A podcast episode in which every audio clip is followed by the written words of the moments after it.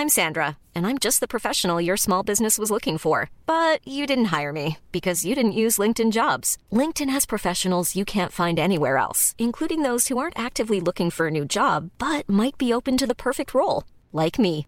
In a given month, over 70% of LinkedIn users don't visit other leading job sites. So if you're not looking on LinkedIn, you'll miss out on great candidates like Sandra. Start hiring professionals like a professional. Post your free job on linkedin.com/people today. Burrow is a furniture company known for timeless design and thoughtful construction and free shipping, and that extends to their outdoor collection.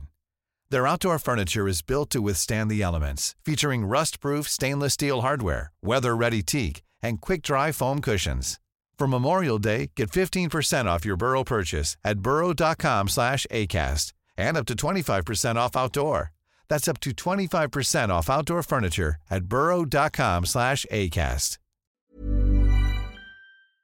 Hello, everyone, and welcome to episode 32 of Travel Talks, where this week we're joined by the host of Football and Feelings, Liam Masters. A great chat. What a guy. What a guy, by the way. Lovely guy. He's doing some amazing things on his own podcast, isn't he? Yeah, Football and Feelings is an absolutely brilliant podcast, one of my favourite podcasts to listen to, and it uses football as a way to bridge the gap to talk about mental health. But today we are getting Liam to talk about all of his travels. For sure. And I mean, he's got some, hasn't he? He's got some stories. yes, he has. We won't get too much into it now, but you know, he has the experience of living in another very, very different culture, not just Mm. for a month or two, but for two years, Mm. uh, which he goes into. The idea of teaching abroad as well. He covers some really interesting sides of travel, especially with the kind of aspect of mindfulness, which even I Mm. was quite taken back by his his uh, his point of view. Really, really, really interesting stuff. I'm looking forward for people to listen to this one. Yeah, he speaks so eloquently about mental health in relation to travel, and I really enjoyed having that conversation with him. And we opened up, all three of us, and it was a really nice conversation to have. So I'm sure people are going to love this episode. I nearly died in Indonesia from a from a food allergy. um, There's the title, Saunders. yeah. The most incredible memory that I have is having a moped in these more rural areas and being so taken away by the view that I've had to stop because otherwise it would really affect my driving. There was one like, little valley of uh, of mountains that I got off and I was shouting down because you could just hear your echo like 10 seconds later. Wow. Um, I think I shouted, Arsene Wenger out. it was only when I came home that I realised I probably did struggle with anxiety levels and early stages of depression when I just before I left Bangkok. I need, I physically need nature. Like there's, hmm. a, it's a necessity for my mental well-being. And yeah, connecting with people. That's, I feel that's just what humans are. That's just what we. It all boils down to. If it wasn't for other people, we wouldn't be here. One thing that keeps me up at night is the thought of being older and having like what if in my mind all mm. the time and like you, sh- you should have taken that opportunity like i understand it's not that easy but if you really want it to happen you can make it work Liam Masters, it's an absolute pleasure to have you on Travel Talks. It's been in the works for a little while, so it's great to finally make it happen. How you doing, mate? i'm good the pleasure is all mine by the way i'm a massive fan of the pod i feel like i've won a competition to be honest I re- it's, it's, it's a pleasure like me and you alex we connected through our podcast and it's like uh like our podcast babies can now play together Let, letting them mingle post lockdown So, all right, let's start it. Let's start with the question we ask everyone. The first question. It's always a big one. How important is travel to you? um it's, it's very important. It's always had a big part of my life but in different forms like from family holidays uh that i've always got great memories of them. Um strangely enough all my best memories from family holidays are caravan holidays to great yarmouth.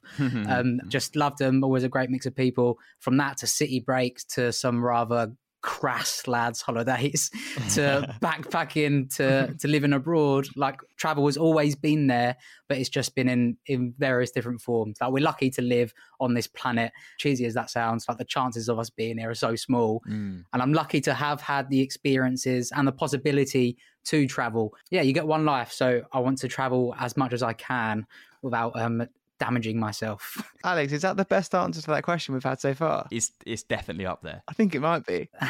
so eloquently put. Perfect, mate. Love that. I want to start us off by talking about the time you spent teaching English as a foreign language whilst living in Bangkok now. But to set us up for that conversation, it'd be amazing if you could explain a little bit of the backstory about where the idea came from, Yeah. what it took to make the idea happen, how much planning was needed, Mhm. and most importantly, the reaction you got from your parents, your friends, and your family when you told them that you were going to move to the other side of the world to teach English. yeah, sure. So, um, my brother's friend had already done it. Like he was quite a bit older than me, well, not that that much older than me. Um, he'd done it, and I messaged him like two years before I went, just as like a fleeting thought, really. Like I didn't, I didn't think it would go anywhere. I just found it interesting. Uh, I ended up going, but like I, I was working full time in our family shop, uh, just selling like electrical gear, like TVs, washing machines. I was that that local salesman with that with that chirpy smile that the, the old women seem to love. Um, and I was I was I was just living for the weekend, like that Mm. that that was all. I I knew it was fun. It, it was really good fun. I learned a lot about myself, but I just wanted to do do a little bit more. I'm from a small town in Essex, and it's without disrespecting anyone. There's some lovely people here. It is a place that not that many people leave. Mm. I guess, apart from like for uni, um, of course, and uh, I mean, people would do like the the year in Oz, as a lot of people do, to get the like the working travel visa. So, as much as I wanted the adventure, I also wanted to break the mold a little bit and be be a bit different. So so edgy. Um, and I, I went on holiday to Thailand a, a year before I moved there with two friends, just for like twelve days. That was a, a whistle stop tour. We went with a with a tour uh, travel company just because we didn't have much time fitting it into our holiday. So we just wanted them to deal with everything. Went to Bangkok, Khao Sok National Park, which was incredible, and and Koh Phangan. And I just realized then that I wanted to do more of it. Like I didn't want to just fit it in to my allocated three, four weeks holiday. Like I wanted to to experience life living there. So eventually I contacted an agency called Xplore Asia, who do TEFL certificates, teaching English as a foreign language, which you you need a certificate basically to go there. And I just booked a one way flight. Like my friends and family knew I was thinking about it, but it was still quite a surprise, I think, when when I walked downstairs and I just said to my mum, "I booked this booked this one way flight with Emirates," and she she she sort of just looked at me. She didn't really react and rolled her eyes a little bit, which uh, which I was I was a bit fuming about. but um, I'm the youngest of four, so I understood why she might not have wanted me to to leave. Um, perhaps, um, yeah. So I got that. Uh, I didn't know how long I'd be gone. That was like a bit of a, a mystery around it. One part of me thought six months, that'll be great, come home. Another part of me thought like I'm in this for the long haul. Like, I'm, I'm going to live here. Mm. So it ended up being like a, an emotional goodbye. Obviously, that sounds a bit silly now. I know that I was there for two years, but I, I really didn't know. Um, an emotional goodbye, my family and some of my friends. Yeah, it seemed like a very big deal in my inner circles, but to me, it was just I was just buzzing. I want to uh, before we get in stuck into that particular um, experience that uh, teaching in in Thailand. I want to just go back a little bit because you know you said something there that I can really relate to, which is coming from Essex and being surrounded by people that never leave the bubble. yeah, Uh, d- did you find I, I found when I, I first did some traveling and I came back and told the story, it was like, oh, look at this guy, he's gone traveling. And I, almost people that didn't want to hear about it, they didn't want to involve in it. Did you have a similar experience? Yes, quite often. Like I find myself still doing it now. Like if unless the location is so important to the context of the story, I just won't say it because I because I know I'm going to get peppered for it. Like, oh yeah, we get it. You went to Thailand. um, so so yeah, I I know what you mean. But then also like a lot of people for some reason people knew before I'd even like put it on my Facebook as the the holy grail of news is. Um, like I remember being in my local pub and like people that I wasn't really friends with, but like I went to, I'd see them on nights out, came up to me and was like, "Oh, I heard you're moving to Thailand." It's like, like why? I, for me, it was weird that that news had travelled. Like I'm going, uh, to me, I was going to Thailand. It wasn't that big of a deal, but yeah, it, it is strange. It is strange that that mentality of like you're here now, you've got to stay. I'm not not a fan of that. Yeah, no, completely agree. Okay, so let's talk a little bit more about that teaching English as a foreign language uh, in Thailand. Teaching abroad is something that a lot of lot of people do, and a lot of people want to do. I certainly know a few people that have done it, and I'm sure, or hopefully, there's people listening that have thought about it or want to do it as well. For those people, What advice could you give on living and working abroad?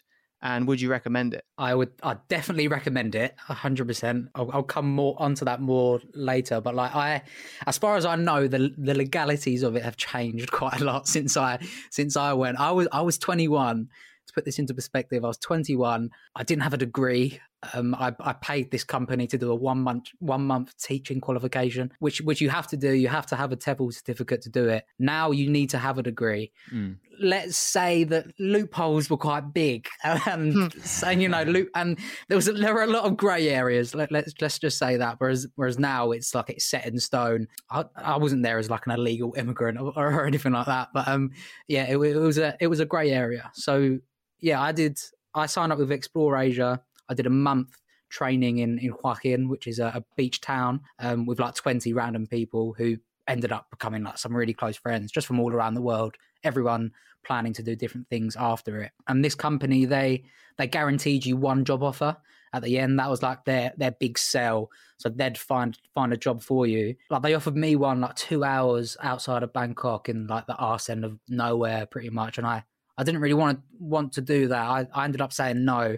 It was like really badly paid and a three month contract.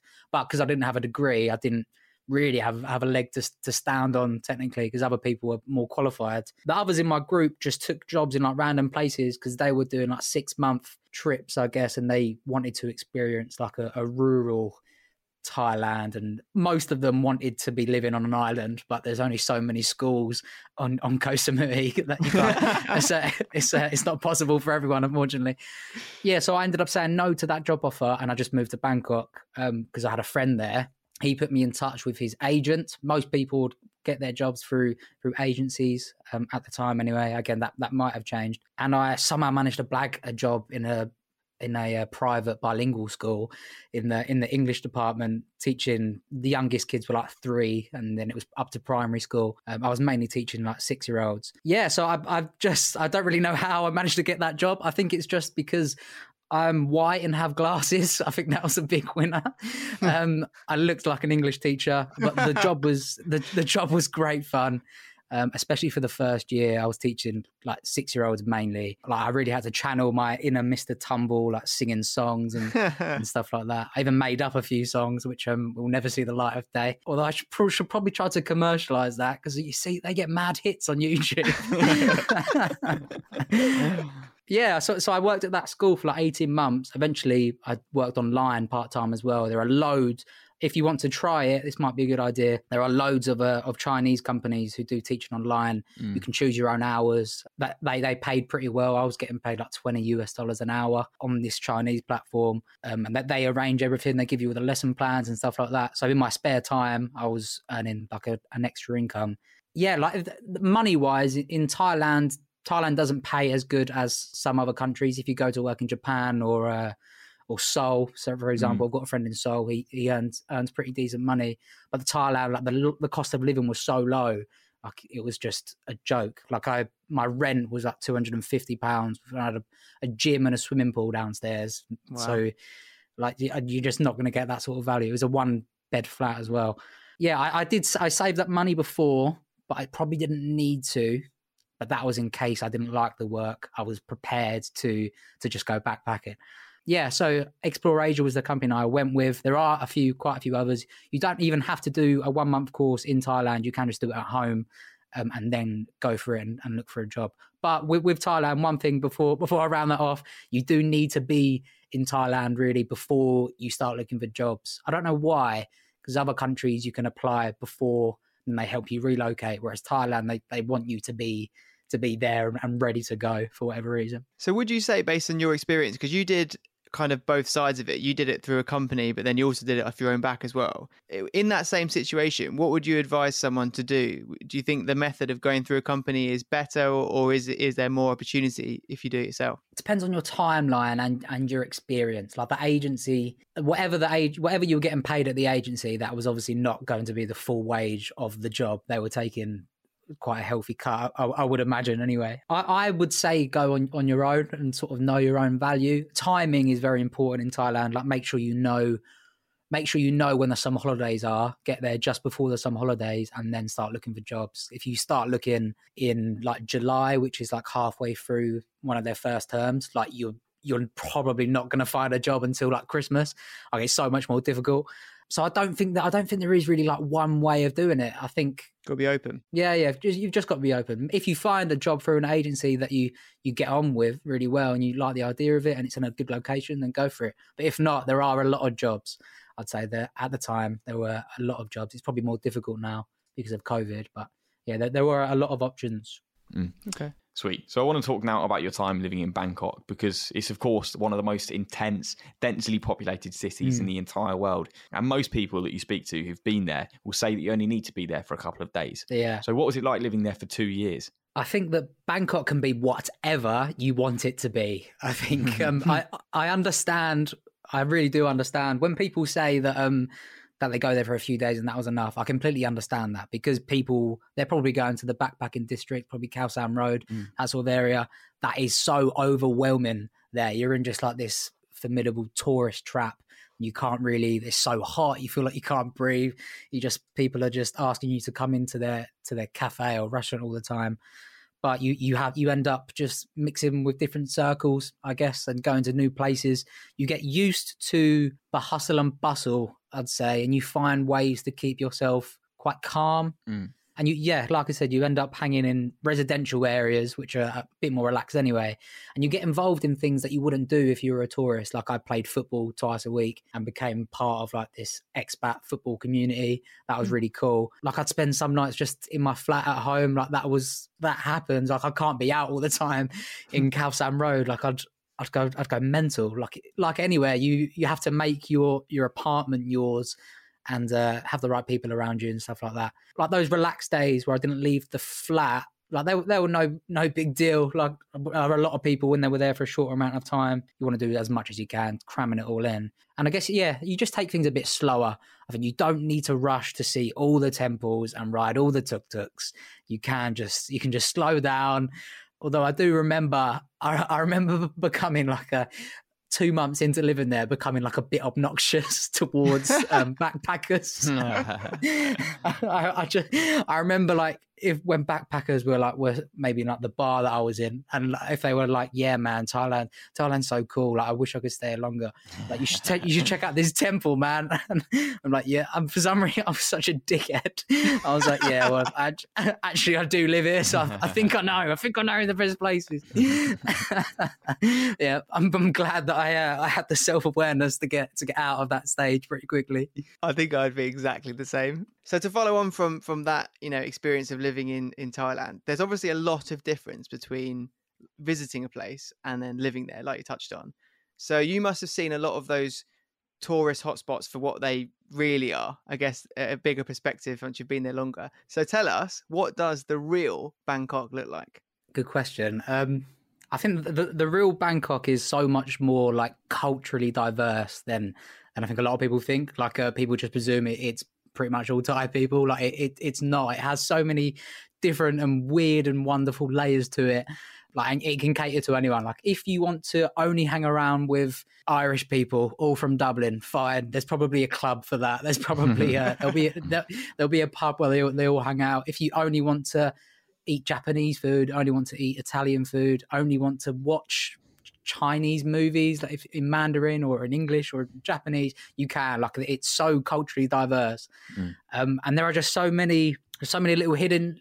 I guess I don't want to say they're hidden gems that people know about them, but there are a few places that I'd go to, and I, I, I guess I quite enjoyed being one of few foreigners in a certain place, like because I can I can be around English people any any time. Like uh, I don't I don't want to do that whilst I'm living in Thailand. Mm. Like I used to go to um, this train market called Ratchada, which it's not like a it's not like a hidden gem or anything like that. But tourists, it was mainly Thais. It was mainly Thai people. Just all this amazing street food, anything you can think of, and like you see these. It's like the spaces you see quite often now in like the UK, just like pop up food festivals and food trucks mm. stuff like that. It was like that, but like the holy grail of it, like the the original version, mm. and it was also cheap. A few places to get like a cocktails around. Also, actually, I've I want to start a campaign to to make the beer tower in I want to bring a beer tower into every pub yes. around the world. I don't understand why we don't use beer towers in England.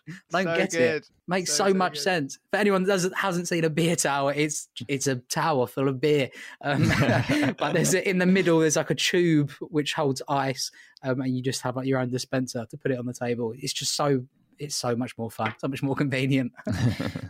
Completely agree with that. Um, before we move on too far from from the teaching and what you did when you were out there, I, am curious to know what were the kids like that you, you taught in comparison to you know English or European kids. They were, they were pretty good. It, it depended. I had a few different classes. They have a they have an English program. Some of these kids, when they were six years old, they learn Mandarin as well from from like three years old. Some of them spoke three languages. Wow. it, it, was a joke. Some of them there's there's a lot of pressure. I think much like in in some Asian countries like China, there's a lot of pressure on education to the ones that that are fortunate enough to go to a private school. Mm. Like they they they know the benefit of speaking several languages. So some of the kids were really good, but then I would be in like the the non-English program classes where the parents obviously pay quite a lot less money they have me for like two hours a week whereas the english the english classes have me for two hours a day mm. um, so like the, the difference in english like you i'd go from having just conversational languages with a six year old one of them telling me that when he's an astronaut he'll take me to the moon but i've got to pay him a million dollars well done elon musk in, in disguise um, but then i'd go into another class the same age and i'd just be holding like a card and say blue and just shouting colors mm. and numbers at them. So it was it was very different, I suppose. It depends. You could it's a shame that you can see which kids have money in their family or not, mm. if if you know what I mean. Yeah. So tell us then, mate. Two years in Thailand. Can you speak Thai? I I could. Um, I can't anymore. I actually got quite good. I was like, mm. uh, I was like conversational level. Like I, I mm. studied Thai when I was there. Like I went to a language school because at the time I thought oh, I might be here for, for quite a few years. I might as well mm. dive into it. But it, that's gone completely out the window. When I came really? back to England, I tried to to stay in contact with like some Thai friends, and I still speak to them sometimes. But it just I haven't really had a chance to use it. Also, mm. I don't. It's I guess it just loses its necessity when when I'm here. Like I had to speak it there. The the best way of explaining it is that if I if at my level anyway, if I got dropped in the middle of nowhere and I needed to get back to to Bangkok or wherever, like I would I would have been fine. Like I would have been mm. able hmm. to talk myself out of that. Whereas now I'd I'd have no chance. Sweet. So I want to talk about the fact that many people solo travel but it's a little bit more unusual to hear of someone moving to one location on their own for such a long period of time. So it seems like such a brave decision to me, at least. Did you ever feel lonely or sit in that home in Bangkok and ever regret the decision that you made to move halfway across the world? I don't think I ever regretted it, but they, like you do feel lonely sometimes. That was it was just always it's going to happen. I feel like that's that is a side to it that a lot of people brush over and they mm. just focus on like on like the, the glamorous side of it. But like you have to adjust. You don't really have a choice, and I think that that makes it a lot easier. Like you have to you have to just say yes to things and throw yourself out there. Because if you don't like i had a few a few nights or maybe like a, a, week like it where you are just sort of sitting in your in your apartment on your own and you're you, you, you can be wondering it's like what why am i doing this? But you mm. you have to shake yourself out of that. Otherwise otherwise it will just eat you up i guess. But after a few months I, I was quite used to that personally. Well like i said i had a friend that was in bangkok already but they they weren't always there. I didn't really hang around with them like all the time, not as much as, as you might think. I got quite lucky, made some good friends at my school who worked there. They introduced me to other friends, and then we had a big friendship group. And now, like, I still speak to them all the time. Mm. Um, like, we had a reunion actually in, in Ireland a few years ago, which was really cool to see them not in Thailand for the first time. so, yeah, sometimes it is tough, but I never regretted it. There, there are things that I wish I did differently when I was out there, but like to actually make the decision and and leave, I I never regretted that. No. Okay, so moving on to some other of your travels. Um, after living in Thailand for two years, you went traveling. Where did you go, and how long did you go for? Mm, yeah. So when I finished, I wanted to, when I finished teaching, when I handed in my notice and everything, before I went home, I wanted to milk the cow dry over that part of the world.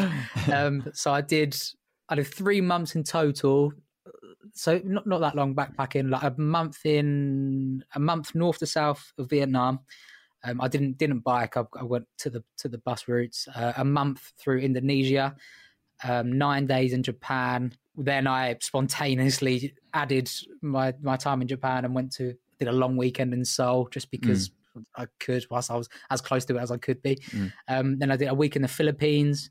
I was meant to go to Myanmar, but I didn't. That was the last Ooh. country I was meant to go to. Um, I ended up coming. I was going to go for two weeks. I came home early and surprised my parents. But um, nice. yeah, that's the the the one place that eats me up sometimes that, that I didn't do it. uh, I, I, became like really really homesick like really quickly. I kept coming in and out of Bangkok because the airport is just so well connected. So that was always nice to feel like I was at home when I came back. But yeah, I got back to, to Bangkok before I was going to go to Myanmar, and I was. Here's a cool fact: a crocodile can't stick out its tongue. Another cool fact you can get short term health insurance for a month or just under a year in some states. United Healthcare short term insurance plans are designed for people who are between jobs, coming off their parents' plan, or turning a side hustle into a full time gig. Underwritten by Golden Rule Insurance Company, they offer flexible, budget friendly coverage with access to a nationwide network of doctors and hospitals. Get more cool facts about United Healthcare short term plans at uh1.com. If you thought the only way to get a more defined jawline with natural looking results was through surgery, think again. Juvederm Volux XC is a non surgical injectable gel filler that improves moderate to severe loss of jawline definition and can help you achieve natural looking results with little downtime. Even better, this improved definition lasts up to one year with optimal treatment. No maintenance required. Improve jawline definition for a smooth, sculpted look with Juvederm Volux XC. For important safety information and to find a licensed specialist, visit juvederm.com. That's J U V E D E R M.com. Not for people with severe allergic reactions, allergies to lidocaine, or the proteins used in Juvederm. Common side effects include injection site redness, swelling, pain, tenderness, firmness, lumps, bumps, bruising, discoloration, or itching. There's a risk of unintentional injection into a blood vessel, which can cause vision abnormalities, blindness, stroke, temporary scabs, or scarring. Talk to a licensed specialist specialist to find out if it's right for you. Burrow is a furniture company known for timeless design and thoughtful construction and free shipping, and that extends to their outdoor collection. Their outdoor furniture is built to withstand the elements, featuring rust-proof stainless steel hardware, weather-ready teak, and quick-dry foam cushions. For Memorial Day, get 15% off your Burrow purchase at burrow.com slash ACAST and up to 25% off outdoor. That's up to 25% off outdoor furniture at burrow.com slash ACAST. Hey there, it's Michele Norris. I'm host of a podcast called Your Mama's Kitchen. When I travel, I'm usually looking for a way to find a taste of home when I'm not at home. And one of the things I love to do when I am at home is entertain. And Airbnb allows me to do that. When I was in California recently, I rented a house that had a great kitchen. And when we were sitting around the table, we're all thinking, we're in someone else's house. Someone could be in all of our homes as well. If you have a home, but you're not always at home, you have an Airbnb. Your home might be worth more than you think. Find out how much at airbnb.com/slash host. Just exhausted. Mm. I was knackered. I, I, just was ready, ready to go home and be a be a mother's boy again. So um, so I, so I called it there. Sweet. So you said there you managed to visit five countries within that three months. So you must have seen so much in quite a congested amount of time. So, in terms of things that you did experience in that three months, what was your highlight? Um, I was thinking about this earlier. There's there are quite a lot. I'll tell you, doing a month in Vietnam was was quite special, and I know that's like a common place for like for, for backpackers to go. It's not like I'm not like I'm discovering a, a new place at all, but I can see why it is so popular. It was just it was just incredible. Like I met some amazing people that um, I met them on a night bus that was leaving Hanoi I went to went to Hanoi, went to Sapa for a few for a few days, and just pissed down with rain whilst I was there. I was just in a hammock the whole time, which was nice though. It was, it was really relaxing. But then I met these people on the night bus, and then I, I was just with them for, for the rest of the month. So that was that was really cool. So I was hardly on my own mm. at all. And it became, I don't know, it sounds cheesy and cliche. It came so much more about the people than it did about the places. Like we could have been anywhere just so happened to be in one of the most beautiful countries in the world. um, so it was great. But like the views in the more rural areas in Vietnam, just when I look back at my pictures now, they still blow my mind a bit. Like mm. Ninh Binh and Phong Nha, and even like Hoi An is like an incredible place. Oh. Like it, it's so picturesque. Uh, it's glorious, glorious. Like the most incredible memory that I have, not like a specific memory, but is having a moped in these more rural areas and being so taken away by the view that I've had to stop because otherwise mm. it would really affect my driving. Mm-hmm. And like just going up, weaving in and out mountains. There was one like little valley of uh, of mountains that I got off and I was shouting down because you could just hear your echo like ten seconds later. Wow! um, uh, which um just it just blew my mind. I think I've still got a video of it on my old phone. Yeah, it was crazy. I think I I think I shouted Arsene Wenger out. so yeah, so it's a Vietnam class. Japan was incredible. I know a lot of people have spoken about Japan on, on your podcast by now, but plenty uh, more to come as well. yeah, one other place actually that uh, I think deserves a mention was a place called Bandung in Indonesia. They don't have that many tourists. I don't. There wasn't much to do there. I don't really know why I went there in in hindsight, but I met some people through like the Hangout feature on Couchsurfing like some some locals, and they hmm. just mm. adopted me. Like it was it was incredible. Like I'd they were just calling me. It's like, oh, when I finish work, I'm going to take you to this place, and tomorrow morning, so and so is going to drive you to this like these tea fields outside of town. They were so so buzzing to just to show mm-hmm. me around. Yeah, that that was that was really cool. Again, that just goes to show it's more about the people. Like doing karaoke with these group of Indonesian people only demanding that I sing Liam Payne songs because my name's Liam. and that, that, was their that was their reference. Um, yeah, so there's there's that's a part of Indonesia. Uh, I think it's West Java technically that is overlooked. People skip it and go to mm. Bali. Yeah, so I'd, I'd probably say Vietnam or Indonesia. It's so nice hearing people talk about those things because yeah, I have such fond memories of uh, in, of Vietnam as well. And when you hear other people talk about it, it just makes you like go straight back to those moments. You know, just like you said on the moped mm. in the rural mountain areas, you do just have to stop through risk yeah. of death. yeah, because yeah, it's, it's yeah. I mean, I I I tell me, I think that Hoi An is one of my top five places in the world. It's up there for me for me as well. I think. Yeah, I don't know. I don't really know what it is. It's just I could just. I was on. I rented a bicycle whilst we were there, and yeah. just like just biking through it. It was just. It, it's weird to have a balance of like buzzing, but also quite. There's a, it's quite.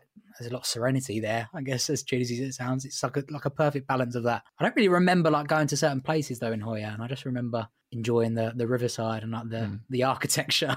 Yeah, it's yeah, all the colours and the and the water and the beach isn't mm. even that mm. far away. And I, I, remember the beach being really nice. But okay, so we know that with backpacker travel, that's sort of like a lot of places in a short space of time. One of the best parts about that travel is everyone has different stories. You've just shared a few there and um, experiences that can then influence other people's travel. So I want to get deeper into some of your stories. What is potentially the most exciting thing that you experienced when you were backpacking? Um, Okay, uh, right. It's a it's a negatively um, exciting thing.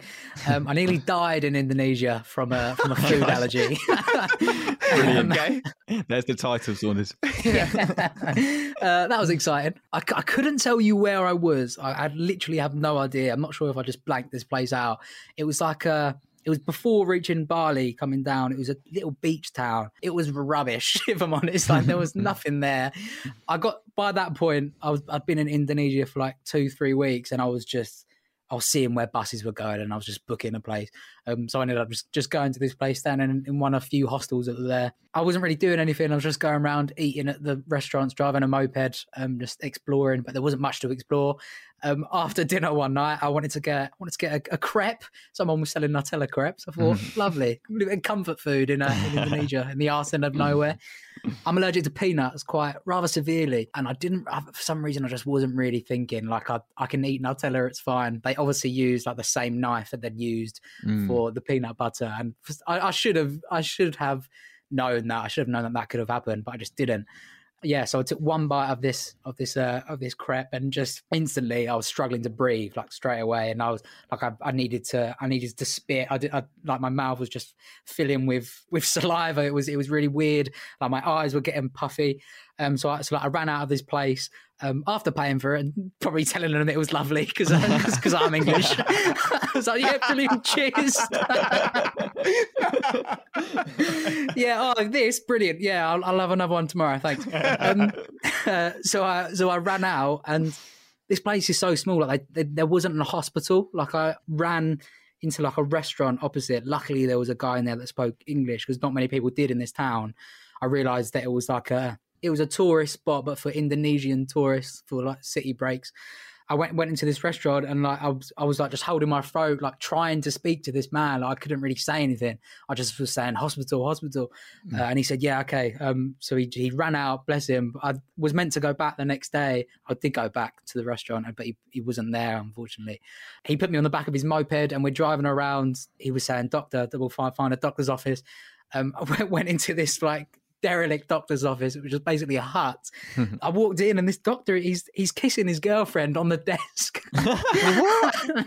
I'm there, I'm there like struggling struggling to breathe at this point. I didn't have my EpiPen on me. Again, such a dumb move from me. I'd obviously got complacent by mm. this point. I, didn't, I normally have like a like an allergy pill in my wallet um, and an EpiPen somewhere on my person. Like a, such a cool dude.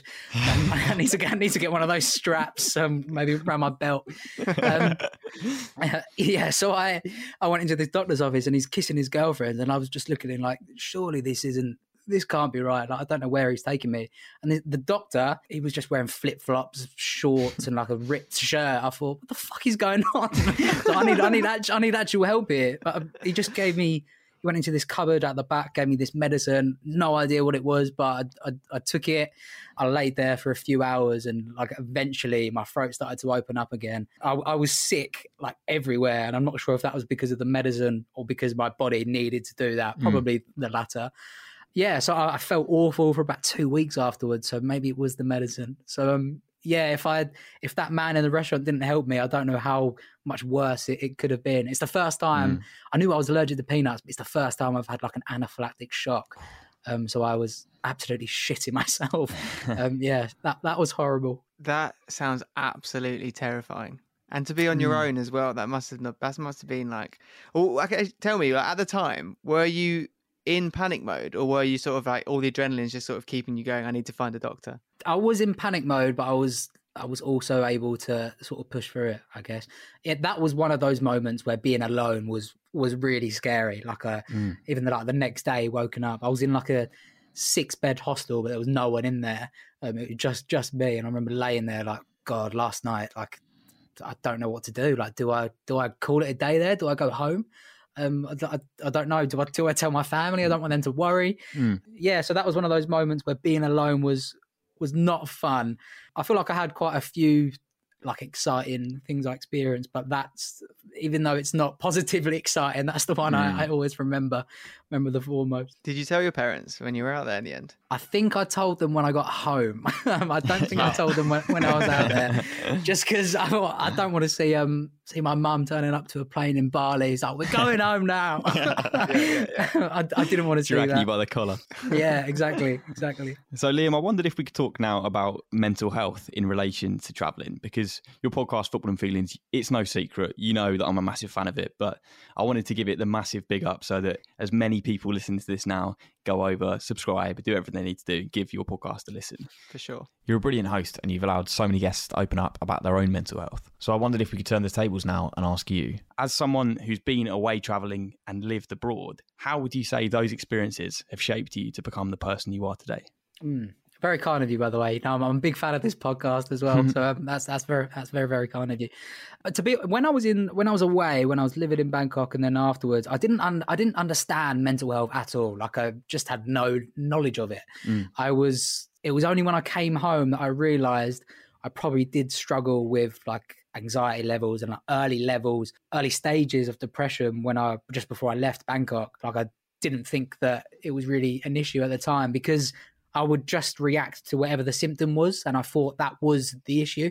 So if I was, I don't know, if I was anxious and like my belly felt a bit weird, I'd think, oh, I must have eaten something strange. But obviously mm. that wasn't the case. Or if I was feeling tired day in and day out, I'd think, oh, I, I'm, I'm, I don't know, I'm probably not eating enough, I'm not sleeping enough. Then I realized later down the line that that was probably my depression starting to flag up within me. I thought I was just a bit down, I guess. So I, I mm. definitely became more open minded after coming back. And then I learned about those things and learned not to judge people because you, you don't know how mm. someone's feeling internally. Sometimes, like on the podcast, like the like the happiest people, the most bubbly people I've had on, after speaking to them for like 20 minutes, I, I managed to to open up these these little avenues of conversation and like they, they go through some some pretty brutal stuff that a lot of people would would really struggle to go through and they hide it so well. Yeah so i get I've, I've evolved quite a lot. Like i know i know a lot more about myself now.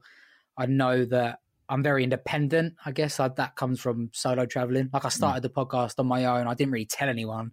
Eventually I told my friends when I launched it, but I was just going to do it. Again, like we were talking about earlier, maybe in my town, I could get sucked into not doing that stuff because I'm mm mm. worry about what people think of you. By that point, I just didn't care. I guess I gained a lot of confidence, but on on the flip side of that, other side of that coin, I feel like I've lost a lot of that confidence now from when when I was traveling. Like I I question all of my own actions. Like it, inside my own head, it is it is absolute chaos. Like I hmm. I second guess everything that I'm doing. Whereas my time away felt quite fluent and easy going, and like maybe that is just maybe that's hindsight. Maybe that's not true. Maybe I'm looking looking back. I'm like glamorizing the idea of it, if you know what I mean. But now I'm like quite a anxious bloke, I guess. But along with that, I'm a lot more mindful of how I feel, how other people feel, and I, I know what I like and what I don't like. I guess. Yeah. Mm. It's really interesting hearing you talk about the fact that you're from quite a small place, and the people around you, when you take that leap of faith and start a project you have that anxious moment where you think people are going to judge you because it's definitely something I can relate to as well. When this podcast got off the ground, my first thought wasn't, oh, "I'm really looking forward to doing uh, these conversations with mm. people." My mind immediately went to, "What are people going to perceive this podcast to be? Is this guy going to be showy? Does mm. he want the people looking at him? All these kind of things." Mm. So I know that I definitely couldn't have started this podcast two, three years ago from the place that I was in. So I wondered, Liam, do you think you could have started the podcast, let's say before traveling, or did you not have the self assurance of what you're doing to make that happen? Definitely not. Like not a chance, no way. Like I was, um, I, I was just like a, a, product of of that town. Like I was just going to the same shitty nightclubs, trying to impress the same people that I didn't mm. care mm. about, listening to music that I don't even like, um, just trying trying to fit in, in in whatever way possible. So, I, you, are probably right. Actually, I've never really thought about it before I went traveling if I was to carry on that route, I, I wouldn't be doing this because I wouldn't have learned about myself and then wouldn't have learned about how other people deal with this stuff. Yeah, so yeah, good point. I've never really thought about that. I'm glad now that I know that I, I broke through that barrier. But for you, when you when you started that, when you started this podcast, were you surprised at how people like welcomed it, or or did you did you still get like any backlash? I was surprised by the amount of kind messages there were and people yeah. that were looking forward to supporting me on what I was doing because immediately you just think to the negative and what people are going to think in a negative aspects of what you're doing. But ultimately, there'll be people who are lovely and support you and help you get something off the ground because I'm sure you know, Liam, like mm. when you start something and you don't have an audience, they're the people who need to lift what you're doing because otherwise you're, you've yeah. got no one to talk to. Yeah, yeah. otherwise you're just mm. shouting in, into the abyss. yeah, exactly. I can do stuff now and not worry about what people are going to think of it because of the self confidence of the mm. product that Saunders and I are creating. Yeah. That's, I think, what it's got to. Sorry to interrupt. Sorry to take over the interview here. Um, what about you, Saunders? Because like you do like a lot of presenting and stuff now, and like you said, we share we both come from the same same county, same county. You get a lot of the same attitudes. Is that weird now, or are you so far past it? No, I mean for me, it was like I think about the sort of stuff I do now, and, and then think about the person I was before university, and I, I, I imagine like telling me when I was 17 that you'll be doing this when you're mm. in your 20s would probably mm. send me into an anxiety attack. Like I would not want to be involved. Like I was very, very much uh, not a, a, an extrovert in any way very much. Mm. Like my, my, brothers and my mum very much are. So I was sort mm. of like the polar opposite. Uh, but then that, that, sort of developed, and I found some confidence. And I mean, if I'm being completely honest, even now with a, with a job that's very much you know uh, in front of camera and stuff, I still have loads of issues with my own performance and stuff, and my and worries about how I how I'm perceived. And I think that's just I mean, it's a number of things, but I, I base, uh, in relation to what you guys were saying as well, I think that's very much a, a product of the society that we live in now. You know, you're always having to be the best version of yourself. Mm. Um, and when you don't, like, you should hear some of my outtakes, guys. If I mess up, I'm like, "You're such a prick. Why are you doing that? You, you messing this one line." I have to like say sorry Mm. to the editors, like how because Yeah. I've, I've just been like, yeah, riffing on myself. Yeah, I, but- I would never speak to someone in the way I speak to myself. It's, uh, it's awful. yeah, it's so my true. inner my inner dialogue is um is, is absolutely brutal. And it's, I know, I completely agree. But it's a shame, isn't it? Because, like, you know, we, we should treat ourselves with the same kindness that we treat others because, Oh, you know, for we, we live in our own skin and our own brains. But we don't give ourselves the break that we give anybody else. Exactly. Yeah. This um this conversation actually here, that- it, it quite nicely leads on to um, a question that we wanted to ask, which was if you could talk to yourself back pre travel, your former self, what advice would you give them based on what you've learned? Oh god, that's a good question. Um, the Liam that went to Thailand, I'd say was quite a lot more shy. But like I now, I'm I'm more confident, but also I, I I can pretend that I'm confident when I'm not. Whereas back then, I I don't know if I if I could do that. I don't know. So that's a really good question. You you shot me there. I don't. I I would advise myself to to be a bit more mindful and start learning about about my own psychology. I'd say I probably I probably start there because like I I can I no longer just drift through things, and sometimes I long for those days where I was a bit mindless, but Mm. also that can lead to some.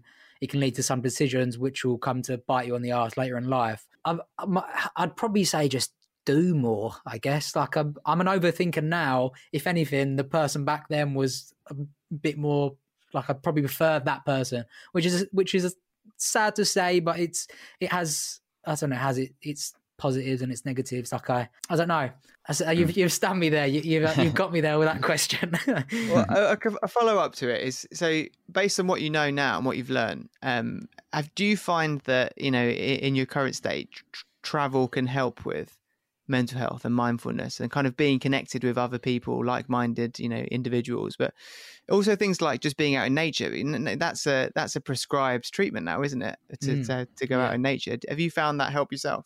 Yeah, definitely. And that I feel like that's actually been highlighted um, throughout our these various lockdowns. Like I, I, I live near the seaside. I've got some nice farms and like little uh, little trails and stuff to walk in, and I didn't really appreciate them before lockdowns. Mm. And now every morning, as soon as I wake up, I go for a walk. That's the first thing I do, just because it it brings me down, and I fucking love being in nature. Mm. Uh, that's we'll, we'll come on to this later when I, I know you do your your sort of quick fire questions towards the end.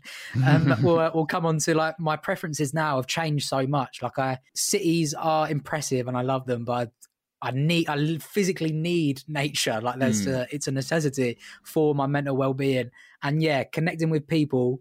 That's I feel that's just what humans are. That's just what we it all boils down to. If it wasn't for other people, we wouldn't be here. We wouldn't like forget about reproduction. We wouldn't survive. Like we wouldn't have been able to to eat. We wouldn't have been able to to drink or anything like that.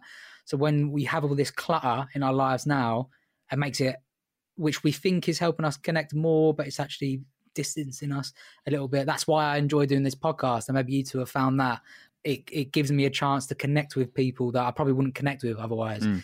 And even though it is prepared and I re- research the questions and I think very carefully about the order and how they're, they're going to segue, all I genuinely want to hear those answers because quite often, because of how I feel in my own head, I want to see if they feel like similar things just to connect with them because that takes the weight off your shoulders when you know that other people are in the same boat as you.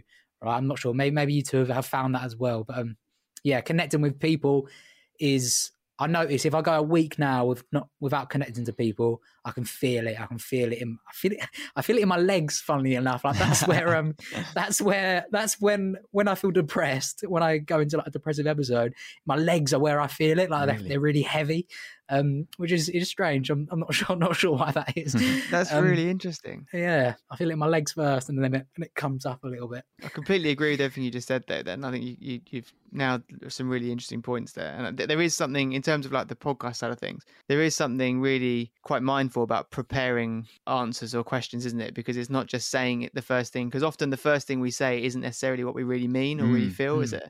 And having the ability to write it down first, or at least have some pre-thought, really gets to you know how you really feel about something and Yeah. i think it's essential i do it before anything anything i do mm. professionally i kind of like go through almost like pre-live it first so then when i live it i'm living it for the second time so it's no mm, way less Yeah. stressful I journal as well. That's been quite a, quite a big help recently with my with my mental health. Like I sometimes I don't know how I feel about stuff until I till I get it out on a piece of paper with a pen. Like it doesn't doesn't need to make sense. It doesn't need to be long. It doesn't like I'll, I'll just write how I'm feeling. Then I normally round that off with like how to turn that into a positive or sometimes I'll try like positive affirmations. I know they're a bit cheesy, they get a bit of a bad rap, but like that genuinely does help because it's how you're. Uh, my problems come from how I speak to myself. So Mm. using stuff like positive affirmations and meditation, I'm able to speak to myself in a better light, which then improves everything that I do. So um, if it's a bit cheesy, fuck it, I don't care. I'll I'll, Mm. I'll still do it.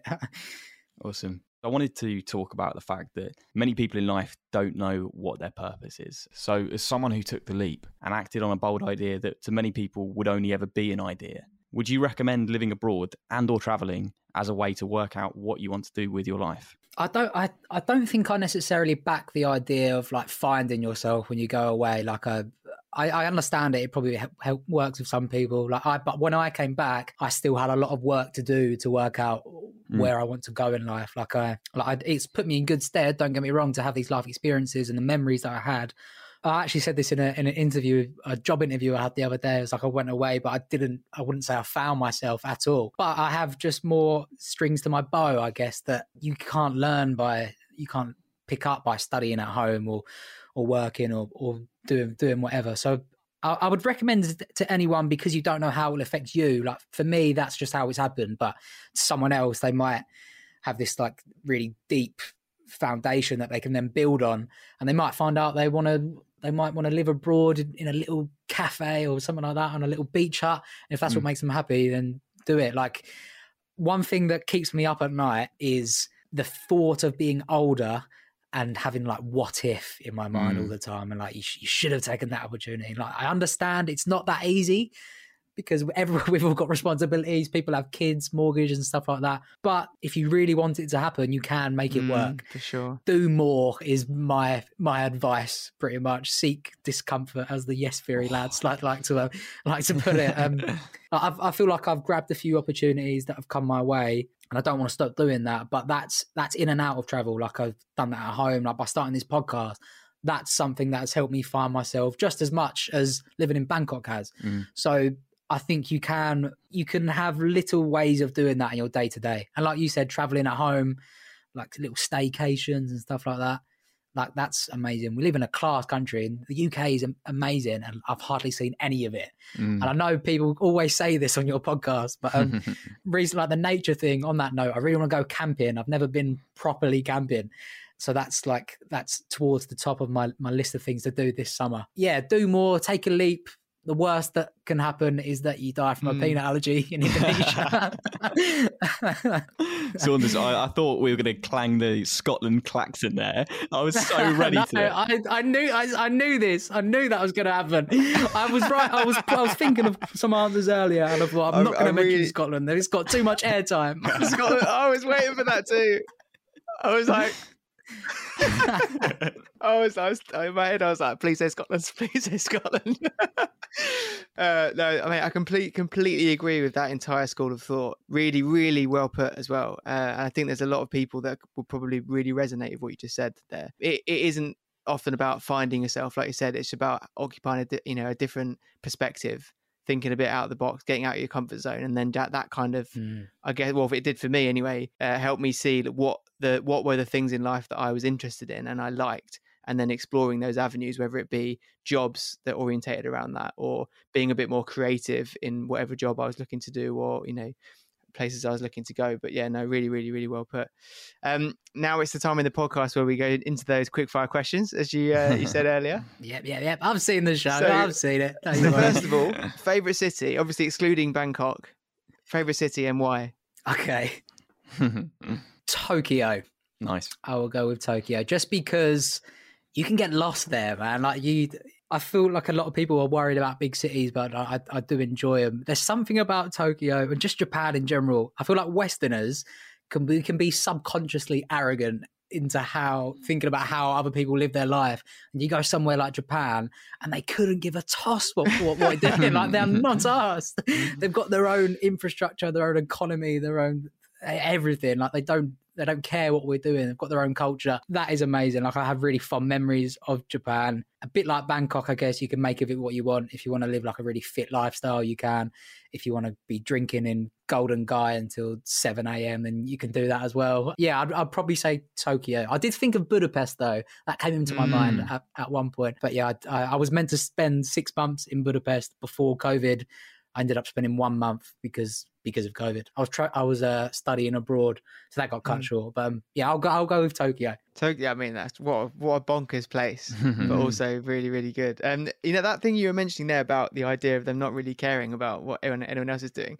When I went there, like, I had a tour guide that sort of tried to explain in quite broken English um, why that is and it's really i don't know if this is the complete gospel but if it is it's really interesting. So back in like the early uh, 20th century before the first world war second world war sorry in between the first and second world war there was like this real change of power in japan where it suddenly went to be more like government and less empire as, as and less like royal as it was as it had been in the centuries before that but they then were like what are the, what is the rest of the world doing to, to for trade like how is the rest of the world developing way quicker than us that sort of thing so they started occupying these like western school of thoughts and ultimately, it led to their involvement in World War II, which obviously went really badly for them. Wow. So mm. it's almost like from that, they learned the ultimate lesson to just do their own thing because it worked for centuries beforehand. Don't worry about the West is doing. Let's wow. just do us. Let's just do us. But yeah, no, fascinating. J- Japan is a great call in Tokyo. What, what a city. That's mad. Yeah, I didn't know that. I thought maybe they just didn't want to be us Western imperialist swines. And Budapest and Tokyo, both quite highly regarded cities in the world. But is there an underrated city that sticks out to you? Again, this is mainly because of the people, and that is Bandung or Yogyakarta in Indonesia. Mm. Because for the reason I said earlier, people just skip them and go to Bali, and like I understand that because Bali is is a paradise, right? It is it is incredible but the people there in, in Java and West Java, they are the friendliest that I've ever met. They were so so thrilled to have uh, Liam Payne there with them. Um, so it was it was it was incredible. Like they're so proud of their culture, and I guess that that's something that was quite new to me. Like I know that's um it's a bit of a cliche when people like talk about people they've met, but like I, I don't have like much pride of where I come from. Not because mm. I don't appreciate it, just because I don't know, it just doesn't really cross my mind. I guess we're so privileged that we don't have to. Mm. But um, mm. yeah, somewhere like Bandung, there's not an awful lot to do, but get yourself on couch surfing. If you want, I can put you in touch with a nice group of people, and uh, they'll look after you. They'll take you to some nice tea fields. They will, uh, yeah, they will get you on karaoke. So yeah, go for it. Love it. Okay, how about favorite country and why? And you can say Thailand. Well, we'll allow it. We'll allow it. okay. Yeah, I probably will. Yeah, I'll probably say Thailand, just because I know that's hmm. not a surprise, or is it? Um, just because like it's such a big country that like you have there's so many options of stuff to do. Like if you want to experience really rural Thailand, and you can. Like the north is so different to the south, but if you want to be on like a, a paradise island, like there's so many options. Some of the best islands in the world. If you want a city, there are several like amazing cities. So yeah, I'd, I probably would go Thailand. I will go back one day but I, I there's still a lot of places that I want to I want to tick off before mm. I before I go back again. Maybe I'll go full circle and I'm teaching there again. I don't know. and obviously, you've got such an affinity with the country of Thailand, so it was maybe an obvious answer that you were going to say there. But is there anywhere else which comes close for you? I don't know if there is. I really don't know. Like Vietnam was amazing, but I, but hmm. my experience in Vietnam was moving constantly. So mm. I like I can't say like Bangkok. I, I was quite settled there, so it was it's quite hard to say. Um, I'll, I'll, probably go Scotland. yeah! Alex, we need to get a bagpipe sound that just goes into so true. Uh, I've actually never been to Scotland. I, I regret to inform you. you just um, did it for the podcast. I love it. Yeah, yeah exactly, exactly. My, one place in Mallorca um, my parents go to the same place every year for a few months, Port de Pollença. That is like a like a little paradise that a lot of people go to. A lot of German families go there on, on their holidays, but um, for me, that's like a if I need comfort for a month and to do nothing, that's where I'd want to go above all. I think, but yeah, I, I, I, I can't think of anything close to Thailand, unfortunately. No, it's good to hear it though. I went to that Port Plence a few few years ago. It's amazing. It is a lovely Mm. place, isn't it? Lovely It is place. nice. It's quite low key. Like it's it's just pretty chilled out. Nice beaches, but nothing like so exceptional that people travel far and wide to, to get to it. It's just yeah, under the radar. Exactly. Sweet. So let's talk about food now, because obviously food plays such a massive role in the way that we travel. I can imagine it's not going to be that Nutella crepe in uh, Indonesia. but would you consider yourself a foodie before we dig deeper into individual dishes? Yeah, I'd, I'm more of a foodie at, at home for Mm. some reason. Which, like, when I go away, maybe because of that experience, I'm a lot more cautious. And I've always got my EpiPen. Always, mum, if you're listening, I've always got it. I've always got it. so yeah, I'd, I'd, I'd say I am, but I'm more cautious these days. Uh, and in, ter- in your opinion, out of the places you've visited, well, what's the best country for food? It's just, it's just such an obvious answer. I know, you know what I'm going to say.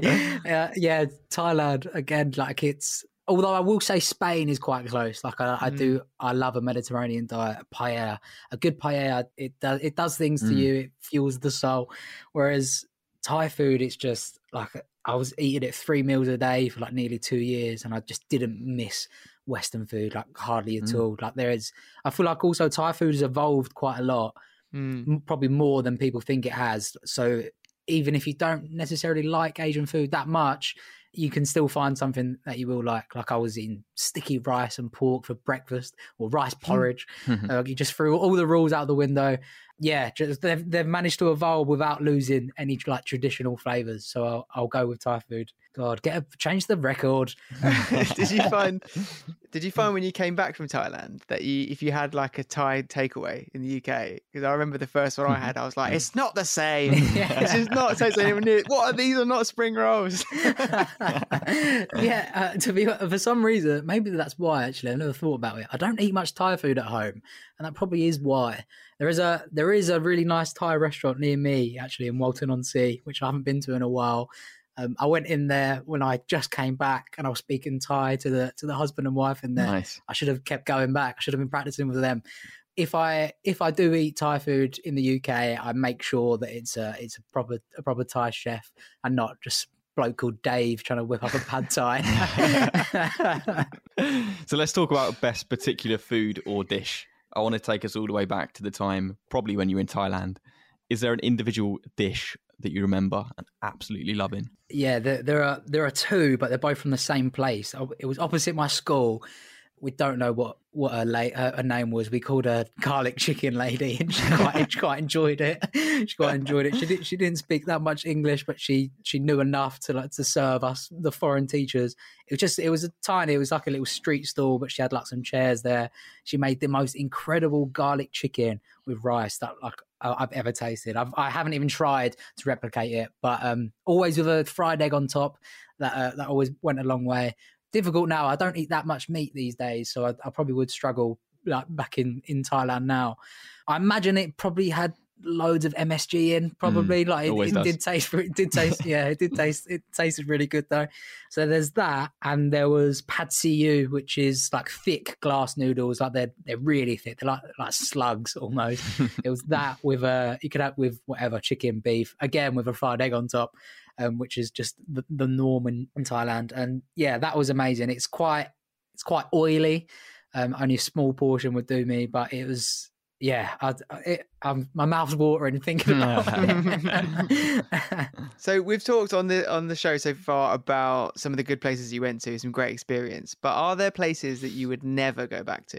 There's one city I wouldn't go back to. It's a bit of a random one, Bratislava. Um, Okay. a bit, of a, bit of a strange one. I went there when I was in Budapest. Um, I was with friends who were all like all students studying there, and we did we did a weekend away. We booked two. We booked Bratislava, and then two weeks later we were going to do Prague. We came back from Bratislava, and COVID happened, and we couldn't go to Prague, so we were all gutted because that was everyone wanted to do that one first. I don't know why we didn't we went like late winter, early spring, and there was just nothing, nothing going on. It was just, it felt like it looked really nice, and it felt like the city wasn't utilizing like the incredible beauty of itself. I don't know, I don't know why. Maybe COVID had an impact, but that was sort of before COVID hit there. So I, Mm. yeah, I probably wouldn't go back there. Also, that beach town there where I had that crep, I wouldn't go back there just because it was not just the incident, because it was it was a it was a bit rubbish. I wish I could remember the name.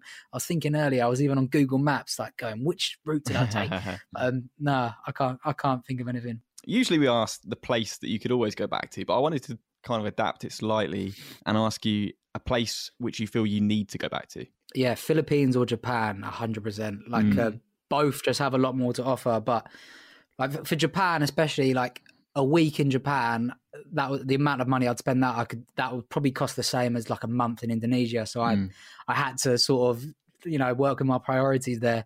But I would love to spend loads of time in Japan when money isn't an issue and just take it really slowly. Probably spend about a week in Kyoto because that place just blew my mind mm. yeah, I, I had to make a decision, and that was quite a hard decision. And Philippines, just because that like there's so many islands, you could just island hop for months, and you would you would get nowhere near finishing them, and it's just a completely different lifestyle. So very like different answers with with different things. But I'd probably say Japan first, just because I don't know, it, it's there's something about that place, and I know everyone talks about it, everyone says it on here as well, but it is unless, until you've been there, it, you just can't understand how it how magical it, it feels. So well kept as well. It's so so clean. Yeah, no, definitely. Okay, so now final part of the show. Let's talk about bucket list destinations. What sits at the very top of your bucket list, and why is it there? This answer, if you asked me before lockdown, it would have been it would have been New York. Mm. Before various lockdowns, it would have been New York. Now it's um it's Vancouver, which I know is still a city, but since doing lock since lockdown started started being a thing, I've loved hiking and walking, and I've mm. never done like a proper hiking trip. So I'd love to try that in the mountains on the outskirts of Vancouver. I hope I'm not just looking through rose tinted glasses, but it looks incredible from from what I've seen. Like it, Yeah. it looks it looks approachable. It looks like it's like the city looks like it's has a lot to offer. And apparently it's like it's one of the most it's one of the biggest hotspots for immigration, which I think says Mm. a lot for the quality of life there. Yeah, it looks like it can satisfy the city lover in me, but then also the nature lover in me. Have either of you been? Uh, no, not to. I've been to Toronto, but never Mm. been to Vancouver. No, yeah, me but it's on. It's high, high on the Mm. list for sure. Yeah. But if you're into your walking and you're hiking at the moment, mate, you know where I'm going to say to go. yeah. yeah, Chelmsford again. no, no flight needed. Just a little drive. Yeah, Scot- train to- Scotland is Scotland is on my radar. Like, I'll, I'll say it. I'll, I'll, I'll satisfy you. Yeah, I don't know why. I, I don't really have like an excuse for having not been to Gel- to um to Gel- to, to Scotland. Just like my friends went not too long ago. I'm not sure what they what they hiked. I, I don't remember. But I I had I was going to go, but I'd just done my ankle. Like, I ripped a ligament to shreds my ankle, Mm. so I couldn't go. But they drove they drove overnight and then did a hike. The when the, when they arrived, it must have been exhausted. But yeah, I, I regret not being able to go on that trip. It's on the list, Saunders. It's- it's- That's all I'm saying. On the Good list. to hear. Good to hear. Mate, it's been an absolute pleasure. I'm so glad we finally made it happen because it's been a brilliant episode and I really, really appreciate you coming on. I want to promote football and feelings, but I can't do half the job that you can. So I'll just chuck it over to you.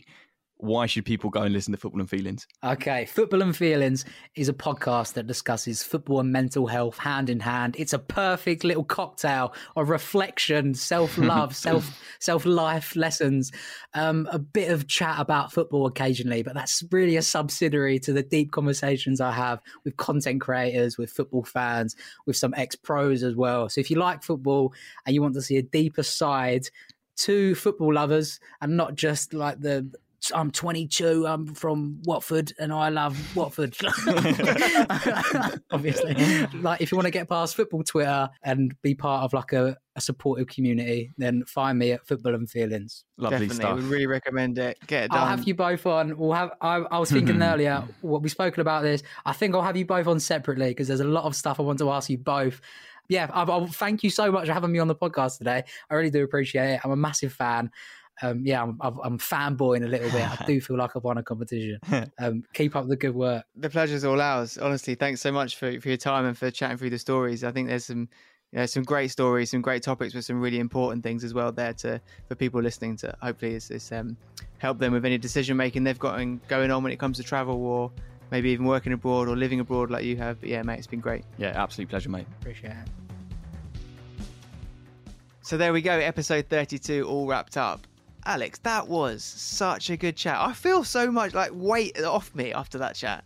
That was so good. Yeah, Liam is a pro. He's an absolute pro at allowing people to open up and talk about um, not only their mental health, but so many different aspects. And to hear him talk about his travels and the way that they've affected him was just amazing to listen to. And honestly, such a such a good guy loads of fun to record it as well. Some of the stuff that he was talking about will be really helpful to people as well, mm. not just from the, the you know mindfulness and mental health side of things, but just like how you go about living in another country for uh, a few years and how it can actually open up loads of opportunities because it's not mm. just about being scared and you know being the tourist for two years. Like he fully embedded himself in in in like you know a friendship group and living yeah. in another country, doing all the things that the locals would, and it's certainly in a way that I even hadn't really thought about. So for anyone thinking about teaching abroad or even living abroad, I mean, this conversation has hopefully been very helpful. Yeah, exactly. And I was I was really impressed to be fair when he said that he could speak Thai because when asking that question, I was kind of little bit expecting him to say that he had a few words up in his locker, but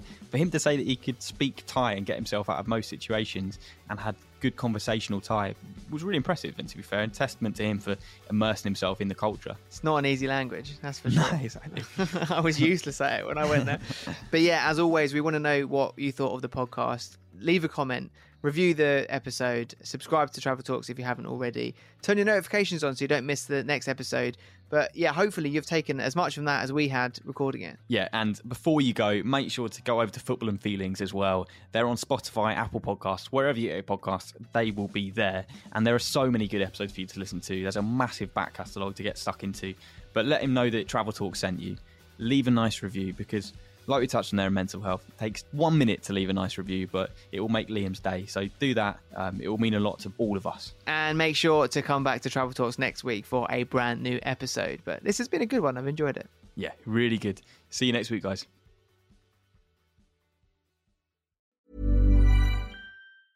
Mom deserves the best, and there's no better place to shop for Mother's Day than Whole Foods Market. They're your destination for unbeatable savings, from premium gifts to show-stopping flowers and irresistible desserts. Start by saving 33% with Prime on all body care and candles. Then get a 15-stem bunch of tulips for just $9.99 each with Prime. Round out Mom's menu with festive rosé, irresistible berry chantilly cake, and more special treats. Come celebrate Mother's Day at Whole Foods Market.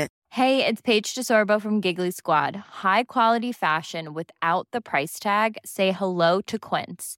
I'm snagging high-end essentials like cozy cashmere sweaters, sleek leather jackets, fine jewelry, and so much more. With Quince being 50 to 80% less than similar brands. And they partner with factories that prioritize safe, ethical, and responsible manufacturing. I love that. Luxury quality within reach. Go to quince.com slash style to get free shipping and 365 day returns on your next order. Quince.com slash style. Imagine the softest sheets you've ever felt. Now imagine them getting even softer over time. That's what you'll feel with Boll and Branch's organic cotton sheets. In a recent customer survey, 96% replied that Boll and Branch sheets get softer with every wash. Start getting your best night's sleep in these sheets that get softer and softer for years to come. Try their sheets with a 30-night guarantee. Plus, get 15% off your first order at bollandbranch.com. Code BUTTERY. Exclusions apply. See site for details.